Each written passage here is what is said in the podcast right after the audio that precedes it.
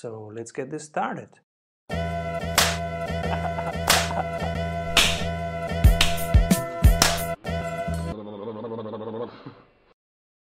All right, everybody, welcome, sprinters. Welcome to the Strategy Show. We have a special guest today, an entrepreneur who did the whole thing.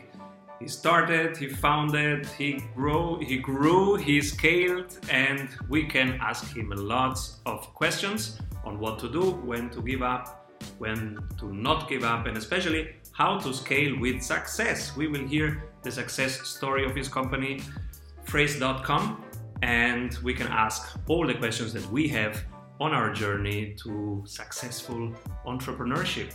So, hello, Frederick.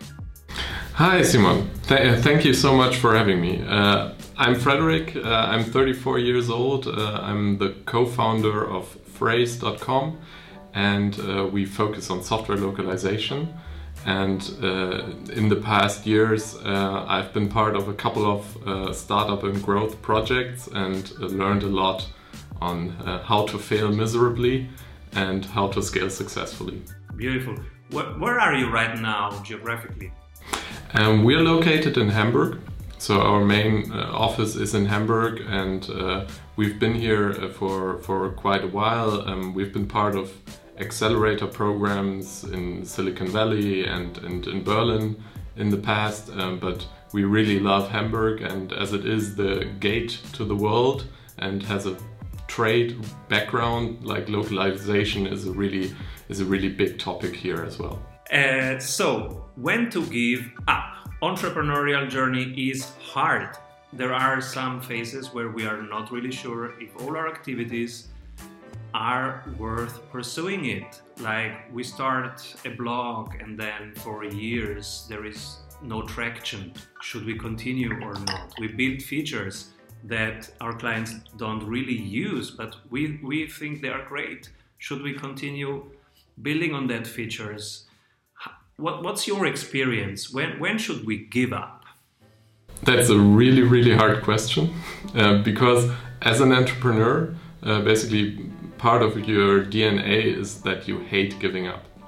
And in a lot of ways, uh, this can be really, really counterproductive um, because building up a business um, is a lot about a working business model and the financials and it seems like from from the from the outside that like every big business every transformative business is just about this brilliant idea that a single person kind of brought from the, the little little egg stage and hatched it and really made it successful uh, overnight.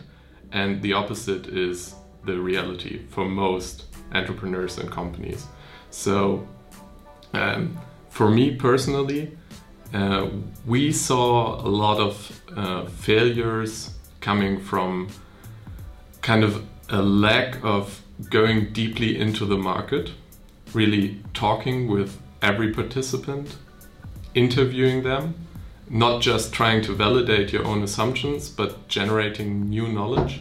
So we come from a background where we, I'm, I myself am a software developer. So like I know about user testing, I know about focus groups, but if you look at it from the eyes of an entrepreneur, you, really have to be open and you have basically to get the information on how to build and how to change your idea to be really successful with the customers you're talking to. So I think one major flaw a lot of companies and a lot of early stage entrepreneurs make is they stick to their idea they stick to their assumptions and they don't go out of the building. And I mean, Steve Blank uh, wrote four books just on the topic of getting out of the building, and it's really important. And I got the most insight uh, in the early days uh, when talking to customers, when just seeing in their eyes if something didn't stick, if they weren't willing to pay for stuff, uh, it was clear okay, we might have solved like an individual problem, but maybe not a problem the company is willing to put in any resources. So uh, you you really have to really have to be open about the bad and silliness of your own ideas. Um, a couple of years ago, we started out um, providing technical co founding. So, what's the idea behind that? It was basically we thought uh, we had great technical skills and ability, and we could build any product in the digital space. And uh, we were inviting founders, investors to kind of bring their products or their projects, their ideas, their company ideas to our attention. And then we would build that, build the prototypes, realize the ideas. And what we heard all the time was this is so huge, I cannot even talk about it. It's the best thing ever. And usually, if that happens, somebody else already had the idea. And a couple of people are working on the same problem because it's also a matter of zeitgeist. And it's not a matter of like having the brilliant idea first. It's really about being able to execute and being able to build upon that idea, the core, the, the kind of the spiritual thing behind it, uh, something that is really actually working. And that's unfortunately the, the hard part. And coming up with the idea is really, really easy if you think about it. You can almost work in, in any space you want to. I mean, put your mind to it and you can build a space company nowadays if you want to. But making that successful and sticking that uh, fourth uh, correct landing of the, of the Falcon rec- uh, rec- uh, rocket, uh, so that's the hard part. That's like the 10 years in part. Beautiful, thank you.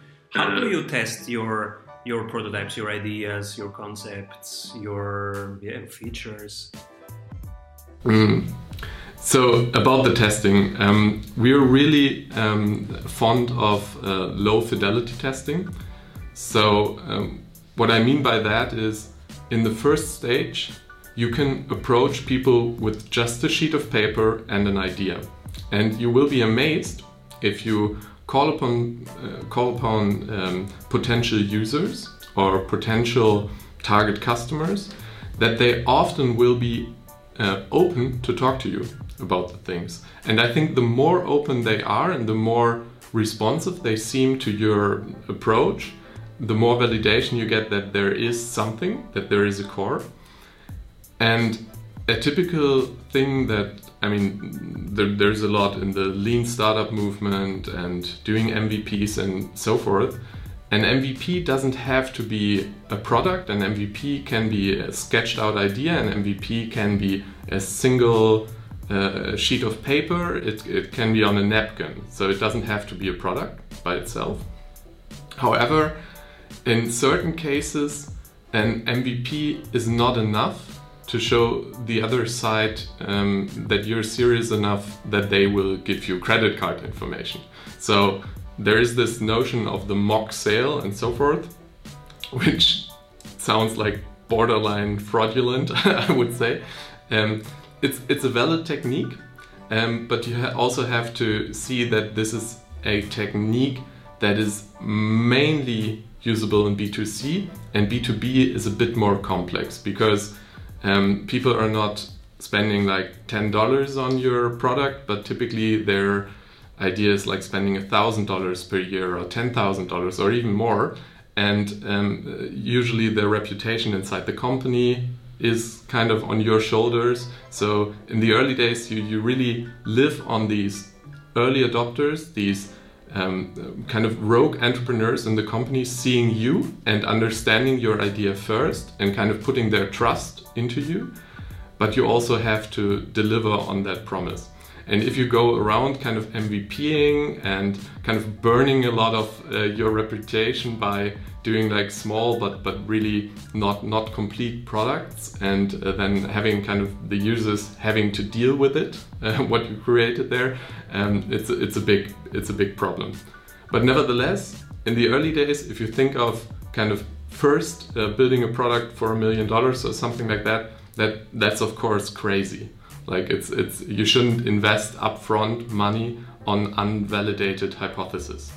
So so I did this test with a mock-up.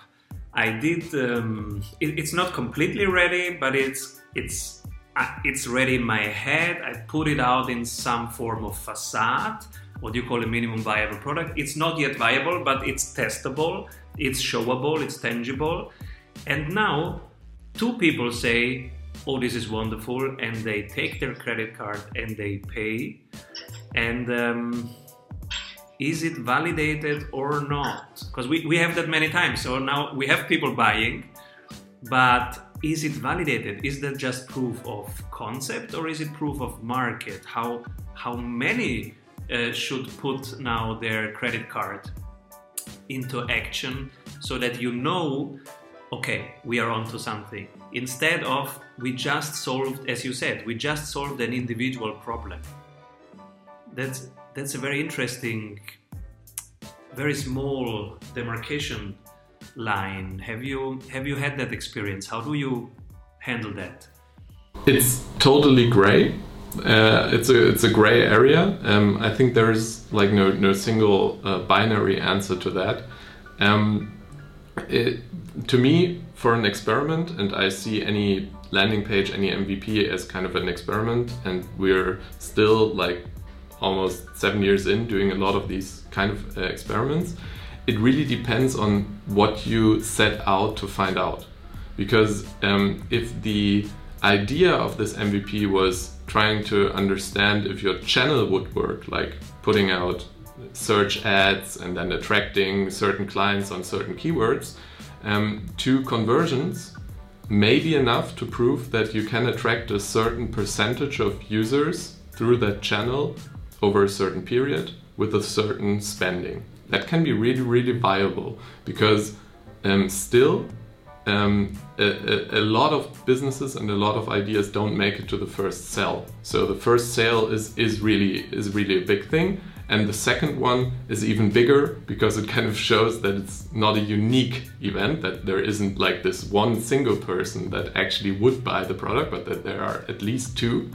And now I think for me personally, it's really important if I had to ask a million people for these two sales and the two sales were really low, or if the two sales were, for example, enterprise grade sales at 100k and I asked 10 companies, then that would be a great finding and a great result for the test, and I would certainly continue. Um, and it really depends on what your assumptions on the market and on the validity of your conversion criteria are. And that sounds really technical and data driven.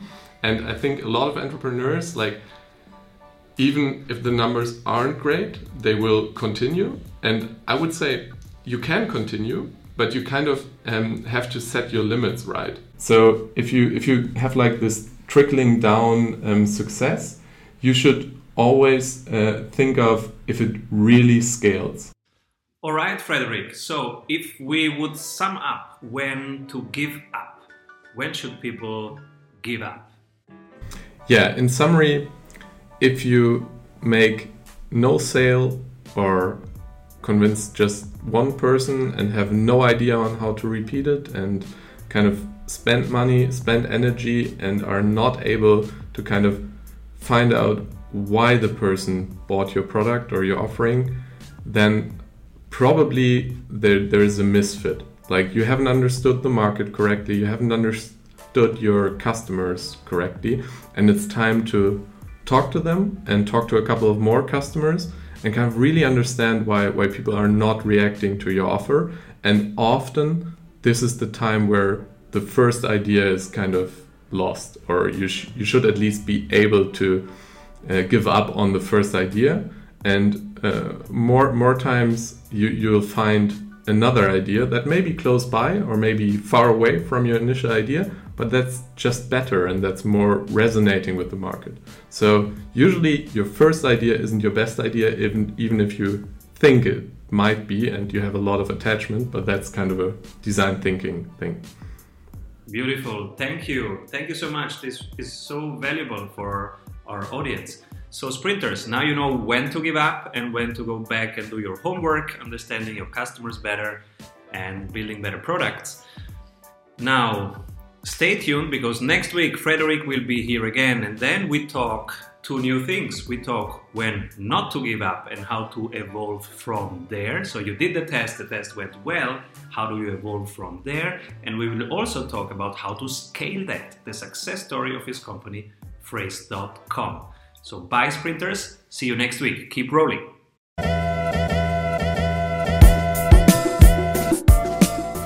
Entrepreneurial freedom is awesome. It's also a lot of hard work to get there. And when you are there, it's easy to lose your grip. Our community of 16,000 entrepreneurs is getting stronger and stronger every week because we amplify each other. We share what works and drop the rest. We test, refine, improve.